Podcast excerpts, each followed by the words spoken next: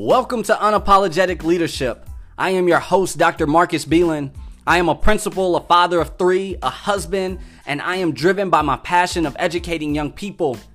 The goal of this podcast is to expose the listeners to practical concepts and ideas through the lens of practitioners who are doing the work every single day for kids. You see, we as educators make decisions for our kids and our staff. And if we make decisions that we believe are in the best interest of our kids and our staff, we should be proud, we should walk tall, and be unapologetic in our leadership. Topics such as diversity, equity, and inclusion, school culture, student voice, and leadership experiences are among some of the content you will hear. This is just honest and truthful conversation. These messages are meant to be impactful for those who need it, as well as those who are put into positions that impact the lives of young people. It's time to strengthen the pipeline for educators. It's time to dismantle systemic issues and bolster school culture where our youth are seen and heard in the learning environment of their schools. So let's begin to explore and journey through unapologetic leadership.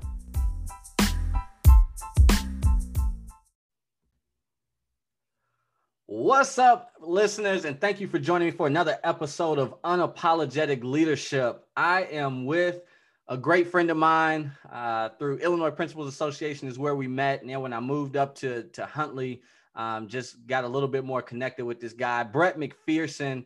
Uh, it's so great to have you on Unapologetic Leadership. Welcome. Hey, thanks, man. I feel like I'm in the uh, presence of greatness hanging out with you, the IPA president. You're you're all that in a bag of chips, Marcus. No, man. This is I'm just giving to the association that gave to me, man. Uh, I hear um, you. Following in your footsteps as past president, so I I appreciate the work you've done. Um, but man, tell tell the listeners what's what who is Brett McPherson? What do you what do you do? Who are you and where are you where are you located? Man, that that's a, that's a loaded question right there. I uh, I'm the principal at Belvidere Central Middle School. I just finished year three here in District 100. Um, before that, I was in the Genoa Kingston School District for 11 years, which is where um, we lived and where my kids went to school. Um, I've got my youngest just graduated high school from uh, Genoa Kingston. She's headed off to the University of Colorado in August. That's awesome. And I've got twin 22 year olds. Callie, my daughter, graduated from UW La Crosse in May, and my son CJ will start year five at UW Oshkosh next year, and hopefully, hopefully do a little bit of student teaching. He wants to be a PE teacher. So, oh, that's um, time to roll some people off the payroll, huh? Yeah, yeah. I got to create an opening, or or call in some favors with some friends. You know. Um, yeah. Yeah. No, and I so 24 years in education, 16 as an administrator, um, mostly all in Northern Illinois. And uh, really, it just comes down to I chase my kids around and hang out with them as much as I can and, and try to do the best I can for the students at Belvidere Central Middle School. And there's not a whole lot more to my life's pretty boring outside of those things, honestly. Well, I mean, that'll keep you busy, especially all the kids you got. And I mean, your energy and just being able to connect with with with young people is is awesome. So between family life and school life, I'm sure life is pretty busy. Um, and and for the listeners, like I just tell people, like this is just honest. We are on Zoom connecting, and Brett is like in his office hanging out, and I'm slacking. I'm at home. well, if I if I had a home, I'd be home too. I'm just I'm in between houses right now. This is the only place I can do it. It's okay. It doesn't surprise me, man. Coming out of a, a pandemic, of course, you're going to be transitioning and doing a whole bunch of stuff. So, uh, Brett is a man that's on the move, but um, definitely has a, a, a passion for uh, for the profession and a passion for young kids, and uh, definitely uh, somebody to learn from. Which is why I got you on here. So, um, man, uh, tell us a little bit. I mean, 24 years in education, man. That's that that's a lot. Like I have a lot to learn. That's double of the time that I've been in, and you know, I'm always looking for people to learn. And a lot of people that listen to this podcast, there's, I mean, there's a, a slew of people. I mean, some that are aspiring and some that have been in, uh, in education for a while, like yourself. But uh, tell us a little bit about your school, your school district, in terms of your culture, um, and and and how you lead that culture um, of Belvidere Central. Yeah, I mean, District 100's uh, just been an amazing experience. Um, again, I came from a pretty small school district that, um, you know, we they care about kids, no question about it. But a lot of the status quo going on there. So when I came to Central three years ago, I was hired by uh, Dr. Dan Weisman, and um, immediately saw how progressive this district is. Um, the central office, um, Dave, Dan Weisman, Dave Carson, uh, Bill Adey, Megan Johnson, uh, just a lot of really smart, innovative thinkers in the central office. And then, of course, that permeates down to the building level leadership, right? Like, so the culture in our district is uh, what can we do for kids in 2021? And uh, there's there's three things I think about the Belvidere School District that are a little different maybe than some other places, although there are some similarities with Huntley. I, I feel like Huntley and Belvidere work together on some things, and I feel like they're pretty similar districts. Yeah, we sure. have about 2,600 high school kids. I know you got more than that, uh, but yeah. we have two high schools. You just got the one. Um, but look, we're a personalized learning district, so our philosophy is is that not every kid's on the same learning path. Um, we, we don't believe that 30 kids in the in a math class would all be moving along at the same level and at the same speed. Some kids would be moving quicker, some kids might be moving slower, and then some kids might be following the normal scope and sequence. Um, and, and then personalized learning also has a lot to do with student choice and student voice, um, having having a really a lot of ownership over their learning process. So I love being a part of District 100 and personalized learning. We're also a competency-based learning district, um, which what, what that means for Central is we're proficiency-based grading at, at the middle school level, which there are not a ton of middle schools doing that. Uh, we made that transition two years ago. So instead of a traditional grading scale, we give um, grades four, three, two, one on all standards in, in each content in each encore area. Um, so that's been a huge transition. And then lastly, I just you know, we're, we're a high reliability schools district, which is a Bob Marzano initiative. Um, there's five levels that uh, schools try to achieve. Central will be working towards level four this year. Level five is the competency-based learning um, structure. It'll take us a few years to get to level five, probably, but uh, really proud of the work that we've done there. And so what does that mean for our culture? Uh, you know, you know, I was listening to Faulkner talk the other day on your uh, on your podcast, and I've known Brian a long time and always been I've always been super impressed by his energy. Like yeah. like him talking about how much he loves middle school kids. And and and Brian he told a story about how his wife said he's a middle schooler himself and that, that just fits him to a T. Yes, it does. but but one thing that Brian said that I think so many of us are, are trying to do is like everything has got to be kid centered, right? Like every single decision we make, every piece of data that we analyze, um, everything that we do in schools got got to come back to how does it help kids and what does it mm-hmm. do for the learning environment for the kids. So, you know, the this the, the culture at Central is really really good, which is a testament to our staff. Um, and, and all we're trying to do is create great learning opportunities for kids. And there's a whole lot of things that go into that. Um, but but that's our culture, man. We're we're all about kids every single day. That's that's what Central's all about. Yeah, that's what's up, man. Um, you know, you you said a a, a lot of things actually that were um, uh, were key nuggets, but uh, you know, we we've been doing competency uh, at Huntley and uh, kind of started around the same time, and um, just seeing how just seeing kids uh, kind of reflected in the work that they're doing, right? Like they can grasp onto something that they uh, find interest in uh, and that connects them to the content. So uh, tell me a little bit about that. How do you how do you diversify, I guess, the uh, or your teachers? How do they diversify the content where kids can uh, can be connected to the work and see something that's valuable to them and still learn at the same time? Yeah, that that's the key, right? Is like how do you how do you provide choice and voice with students, especially at the middle school level? Um, and still keep them on the path where they're they're developing the skills and learning the standards that they need to in order to perform at the next level. Mm-hmm. Um, I think for us, again, in the proficiency based grading scheme, um, proficiency is a three. Uh, a four is something that a student would take what they've learned and apply it outside of the school setting. Um, so once a kid gets to proficiency, they really have an opportunity to take the skill, take the concept, take the standard, and and see what they want to do to try to show the teacher that they're that they're excellent. Um, and so they have an opportunity to take those skills and connect it to their personal lives or connect it to the things that they're interested in. And you know, we do not give kids enough credit. These kids come up with the coolest things. Yeah. Um, and, and even you know sixth seventh and eighth graders you think oh they're pretty young to kind of like be driving their own instruction but they can do it i, I mean i've seen it here um, and and that's what we want is we want kids to take the skills we're trying to teach them and apply them outside because that's what the workforce wants right Right. Like they don't want kids that are just good at compliance and just following a checklist. They want kids that uh, can creatively think and apply what they know outside of the normal the normal setting. And so that's what we're trying to do all the time with our kids.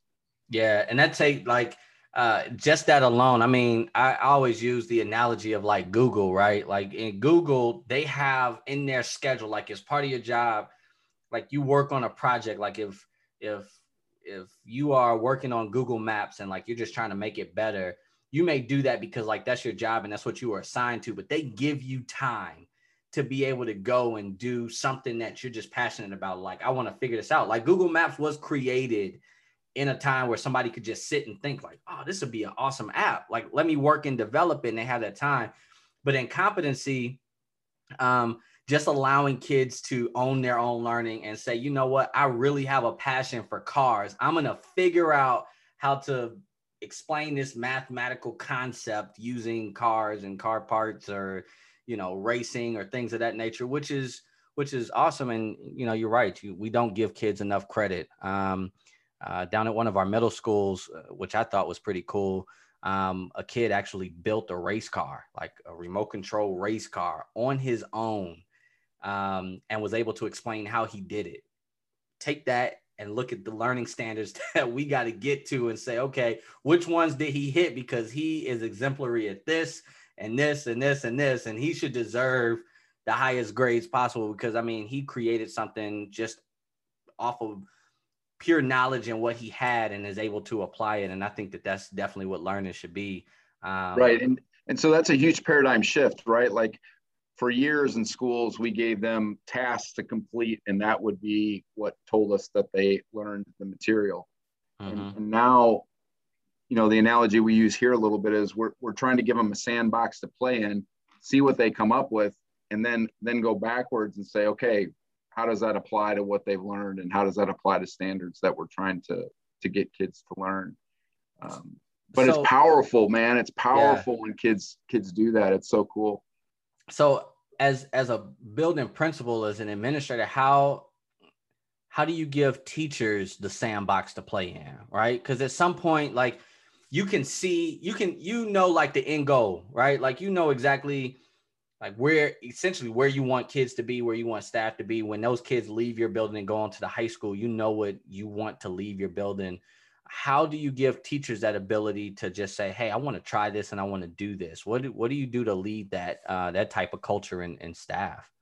Well, I mean, it comes back to relationships and culture for sure. Um, and so you've got to develop some trust and credibility with your staff, and and then I think it's just part of your daily rhetoric as a school building leader and, and our admin team. So we've got two assistant principals, a dean of students, and two instructional coaches that are in classrooms all the time. And we meet constantly. And, and one of the things we talk about is what what message are we trying to promote to our staff and to our students and to our staff? We want them to try things and, and we we don't we don't want them to feel like when there's an administrator in their room that they're being evaluated. Um, so you've got to encourage your staff to try different things to try to get kids to learn and get it out of the evaluative process. Um, and but, but, trust and credibility man. I mean like relationships and, and the culture we're, we're trying to create a really positive culture where staff can try things and, and try to get kids to learn. So but but you know so much of what we do in schools comes back to culture and relationships so you just got to foster that daily yeah yeah that's that's critical. Um, uh, you know, and and I think a lot of why my focus, especially for this podcast, you know, and and even in the conversations that I've had with other school leaders, it somehow always goes back to culture. Uh, and you can create as a school leader, you like you had the ability to create whatever type of culture you want and feel, and you'll know if it's working if your staff one accepts it, your students accept it. Well, really, all your stakeholders, if, if they accept it, uh, they may not all sometimes agree with it, especially when you're trying to push the envelope. But like, um, you're essentially, if you keep kids at the center, you know, we can be unapologetic in in what we do. Um, and I've said that so many times. Um, and so, you know, talk about talk a little bit about just some of those unapologetic decisions that you made. And you know, this I go off the premise of being unapologetic is it, it, really talks about again if kids are at the center of what we do why should we apologize if we know that we had best intentions to do what was best for kids? It just may not have worked out or we had to go back and figure something else out or do something better or had something good come of it. You know talk about a decision that you made that you felt was unapologetic and you just went with it regardless of what people said i think one of one of the shifts we're making at central and it's it's it's been challenging a little bit um, so again, a little bit about proficiency-based grading, but we, we want to evaluate kids and we want to give them feedback based on performance. Mm-hmm. Um, you know, so much of what school had been for so long and so much of what a traditional grading scale promotes is, is compliance and effort. And of course, we want our kids to try really, really hard. I mean, there's a lot of research that supports the kids. Kids that put in effort typically perform well. Adults that put in effort typically are successful adults. So, of course, we want them to try hard. But one of the shifts we're making is we want feedback on performance and we want to evaluate effort separately. You know, when Wormeli and all these guys, Stiggins for, for 25 years have been talking about, well, we should be separating what we call habits of work here in District 100. We should be separating those from academic performance because they're two different skill sets, right? Like as adults, I would love to tell kids that if you just go out and work hard in your adult life, everything will work out. But but the bottom line is that's not how most jobs are. Um, you have to be good at what you do. You have to you have to show what you know. You have to be able to apply what you know, um, and you have to be good at it. You have to you have to perform. So, I, I I, I hadn't thought about it like in in the in the context of being un, unapologetic about it, but that that shift to really focusing on performance. Show us what you know, apply what you know. Um, and, and that that culture that you start to create with the kids and, and that's a tough adjustment for teachers and parents the kids adjust quicker to it than the teachers and the parents do um, but but now you're talking about it's, it's not just about putting in the time and the effort. It, we're talking about performing. We're talking about academic performance. And and so that that's when i think you can really see a school and a group of students uh, get to the next level and, and try to achieve their potential. Yeah, and you know when when kids can um, really get in and and again show show that apply what they know right? And be able to perform and and so forth. Like that's ultimately you know just like you said what we want to be able to see especially if they go out into the workforce or what have you like I don't want you to just tell me you could do this like show me you can right and that's part of just being competent and um, I always use the analogy of like flying a plane, right? Like if you had to take a test and there was a, a, a takeoff test, a flying test, and a landing test, and you pass both the takeoff and the flying, but you got a D and failed the landing, a D or an F and failed the landing, like you're not gonna fly with that person. Like you got to keep working at it until you get there, right? And so if you give kids the space to be able to um, uh, to play and, and figure it out and and get to a point where they understand it, um, they seem to retain that knowledge a lot more than, hey, here's a Scantron, here's a multiple right. choice question, and let's get to the bottom of it. Like, man, what did you learn? I learned how to be good at filling in bubbles on a sheet. Right. Um, you know, and so that's I think that's what I, I appreciate too about the work and and and what you all are doing because I know competency for it is it's hard. It's a mindset. It's a mindset shift uh, for, for sure. people who are so traditional of like, I got an A, so I'm good. Like, yeah, you right. got an A that was subjective. Like, I could write an A on a piece of paper and tell you you did good.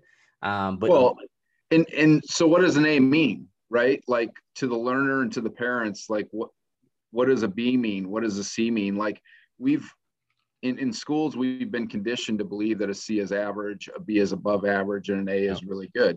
Yeah. But but n- none of that. There's no research to support that. You know, Mhm. those that's a com- completely arbitrary grading system, and so. And, and by the way, 75% we call average in schools, but if, if you're a baseball player and your and your batting average is 750, you're the best player to ever live if you're a basketball player and you're shooting 75% from the three point line, you're the best shooter to ever live. So if you're a pilot and you've only landed planes successfully 75% of the time, you're the worst pilot that's ever lived. so like we've just been conditioned to buy into this ABC thing. Um, and there's really, there's really nothing connected to it. So we're just trying to constantly get kids to show us what they know, you know, like Mhm. don't don't go for the A. Don't just hit these boxes. Don't hit this checklist. Like here's the standard. Show me that you're proficient at it. And it's Yeah. a completely completely different way of looking at it for sure. Yeah, because I just don't I don't want to fail kids because they're just good at you know being able to read and read a textbook or read a book and be able to score high on a on a test because they were able to you know memorize and maintain the knowledge. Like I I will take a kid building something and doing a presentation or a, a speech or a project. I'll take that hands down, even if it was like ah okay you stretched for this one. I mean it was still an attempt and I feel like that's a little bit better because the kid at least tried to apply knowledge. So, uh, you know, that's that's uh Yeah, and that's so we call it playing school well, right? Like the Yeah. kid and and I've yeah, got I've I've got a kid at home that played school really really well. Whatever the teacher asked her to do, she did Kid. and she was really compliant, but when it came to like applying the knowledge to something different, that was difficult for her. Mhm. And if that if that's if that's the kind of workforce our kids are going to be subjected to and, and that's what they're telling us is happening then we've got to make sure our kids are prepared for that Yeah. So so I'm gonna shift a little bit, um, you know, and talk a little bit about just diversity, equity, and inclusion, you know, in your culture and within your building. Because Belvidere, I always said like Huntley. When I moved up here, I'm like, man, Huntley is like the last thing smoking before you really hit uh, the country. like right on the other side of my building is nothing but farmland and and animals and so forth. And then you go down the road and you see you see Belvidere. Hey, you all do have like a, a Jeep uh Cherokee where they make the Jeep Cherokee. You got the plant out there. So like That's- chrysler plant yep yeah, the Chrysler plant, like that's cool. And you got a Walmart, you got a Casey's. Like Yeah. Yeah. but, but I, what thi- is- I feel like i feel like belvidere and huntley are similar like you know they were both more or less farm towns and then in the mid 90s when the you know the growth hit it, there's Mhm. subdivisions everywhere like everywhere. when I taught at Richmond Burton from 99 to 05, in 99, Huntley High School was like 400 kids, man. And it's, Yeah, that's not even half my freshman class right now. I know it's nuts. It's nuts. And and you all got a got an exit built off of I ninety. So I'm like, something is coming big because they don't the interstate We're doesn't big just time. put an exit. Yeah. Yeah, we're big time. Okay. time. Well, Amazon's coming to us here real soon, so I'm sure you all will get something something here shortly after. But uh, you know, diversity, equity, and inclusion are like uh, is the big topic within education, and kind of what does it look like? But it sh- it sure looks different in Belvidere than it even does in Huntley. So, uh, can you talk a little bit about that and just how um, how kids are are able to see themselves in in being in a diverse culture, or what exposure do they have to it? Yeah. So on the north side of Belvidere, so the, the South and Belvidere High School are on the south end of town. Central Middle School and Belvidere North High School are on the north end of town. Um, it's a pretty diverse group of kids. Uh, you know, the district has about 40% low income. We're not quite that high at Central, but we do have a high number of low income kids. We have like 32% um, Hispanic background students, Wow. students who come from Spanish speaking homes. But then, you know, we've got a number of kids that come from very affluent, high end homes as well. So we've got we've got a real, real dichotomy mix of kids for sure. Um, so I think what we've tried to do at Central is the same thing that a lot of schools you're starting to see. So we'll track data um, for our clubs and for our advanced placement courses. And we, we want to make sure that all kids in our school have access to all types of learning, whether it's advanced placement, regular coursework, encore course coursework, uh, and, and we we track that data. Um, we also we want our students to be involved in clubs and sports because we know the research tells us that when kids are involved in clubs and sports, they perform a little bit better academically.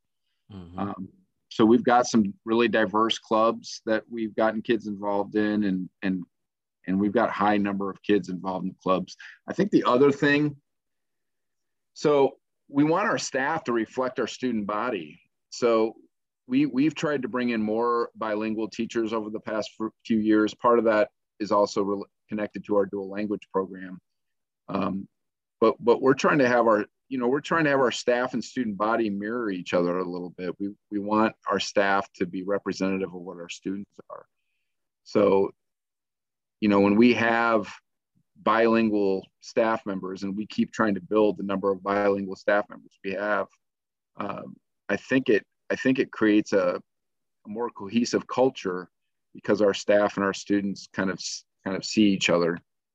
Um, so you know we're, we're, we're trying all the things that all the other schools around our area are trying we're we're trying to um, promote you know the idea that everybody has access to all of our curriculum whether it's advanced placement or regular ed courses or mm-hmm. or, or encore courses well, and you know, given access, right, given access to students to you know what's available, I think is um, it's important. I you know I always tell the story of of just knowing about those higher level courses that are going to be there to challenge me uh, so that I can become competitive and and be able to do and allowing even some of our students who don't even see that as a possibility, right? Like you got kids who are they're just in school and it's like I will take whatever class you put me in because this is all I know, especially for parents who high school is like their furthest level of for some not even right? They're like, like this is their furthest level of education, and so they don't know what they need to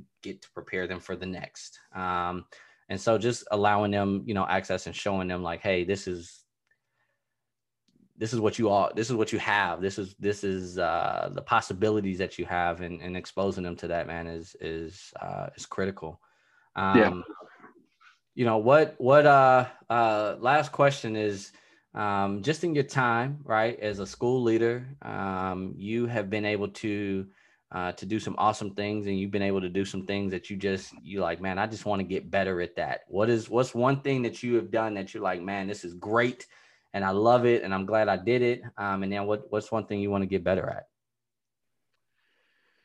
Yeah, so I just I think the move to District 100 was so huge for me at, in in terms of I don't know if I was at a crossroads or whatever in my career, but I had been doing kind of the same thing for a long time. And so uh, when I came to Central, honestly, I came to Central because I it, it, I could still drive from where I lived, and it was a bigger school, and I wanted to experience some different things. But gosh, did I hit the jackpot, man? I mean, like just such a progressive district, so many cool people to work with, so many forward-thinking people. Mm-hmm. Um, so I'm just I'm super super thankful I've had the opportunity to work here and work in a personalized learning environment and work with PBG and all those things. And then what was the second part? One thing I got to get better at? Yeah. Well, I don't, it takes me a long time to comb my hair in the morning. I mean, like the, the, grooming part is uh, is is no, I don't know. You know, I'm getting a little older now, and I think um, I could tell by the six hairs that you have on your hair because while the listeners can only hear you, I can see you on Zoom, and uh, yeah, it was about six and a half hairs. Yeah, anybody who knows me knows there's a big, gigantic, shiny forehead underneath his head. Uh, no, getting better. Um, I think, in all honesty, the equity portion, um, and so just having more knowledge of what our EL students need, what our low income students need, what our mm-hmm. um, special education students need. You know, in a district this size, we have people in charge of those areas, but I, I find myself wanting to be more and more involved just so I can have a better understanding of how we can get those kids not just access, but how we can get those kids to learn. yeah uh, what i can do to make sure that everybody feels like this is a, a comfortable and safe place for them yeah and i you know brett there's a lot of people that are going through uh that challenge just as you are um you know there's people who are going into um you know year 25 year 26 year 30 40 uh who are having those same questions because we're all at a crossroad like 10 years ago when you mentioned diversity, equity, and inclusion, like there was a whole different connotation than what it is now. You know, a lot has has uh, just because of what society has uh, promoted in terms of what our area of focus should be in schools.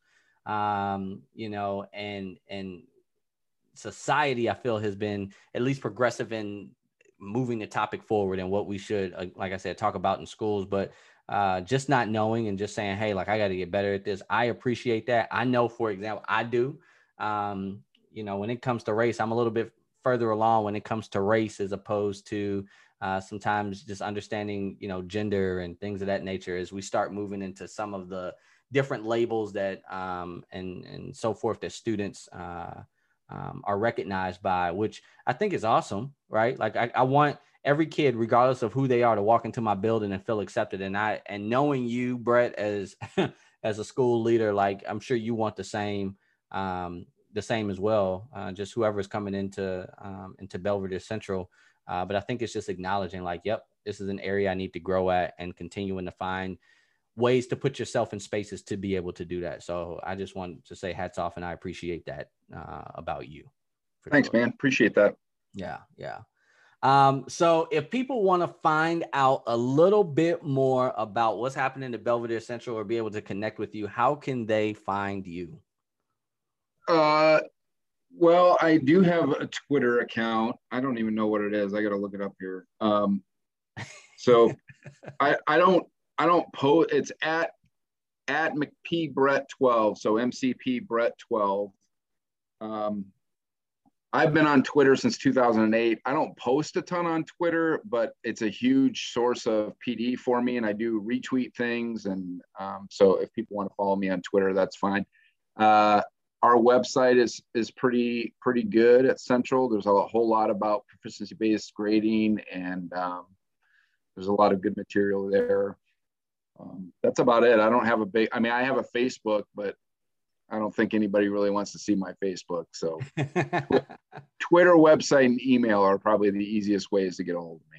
Yeah, and I'll tell you, just just being so close to Belvidere, they when when Brett talks about being progressive, I mean they are definitely you know, with a school of, of 3,000 and even a district of close to 10,000, uh, we still look to Belvidere, uh, you know, for a lot of things. I mean, there's, there's just some great work that's going on, um, you know, especially within the competency and proficiency based uh, grading and so forth. So I know there's a lot of people who are venturing into that. And I'm sure, you know, people who listen or will listen to this episode, I'll probably latch on and say, Hey, I want to know more about it and just connect. So, uh, definitely reach out. And if you have a problem getting a hold of Brett, let me know. Um, I'm real close to him. Sometimes we gotta we gotta track him down, but uh, you know that's Brett. He moves and grooves, man. So yeah, uh, Brett, man, I appreciate you being on the podcast today. Um, it's always great to to talk to you and and see the great work that you're doing and and knowing that you keep kids first. So uh, thank you, and I appreciate you. Hey, thanks, Marcus. Good to see you, buddy. Enjoy the rest of your summer. Awesome. You too, man. Hey, thanks for taking the time to listen to another episode of Unapologetic Leadership. You can follow me on Twitter at Marcus J. Belin, or you can visit me on my website, drmarcusbelin.com. I would love to connect with you. Remember, take care of yourself. Be well, stay safe, and be unapologetically you.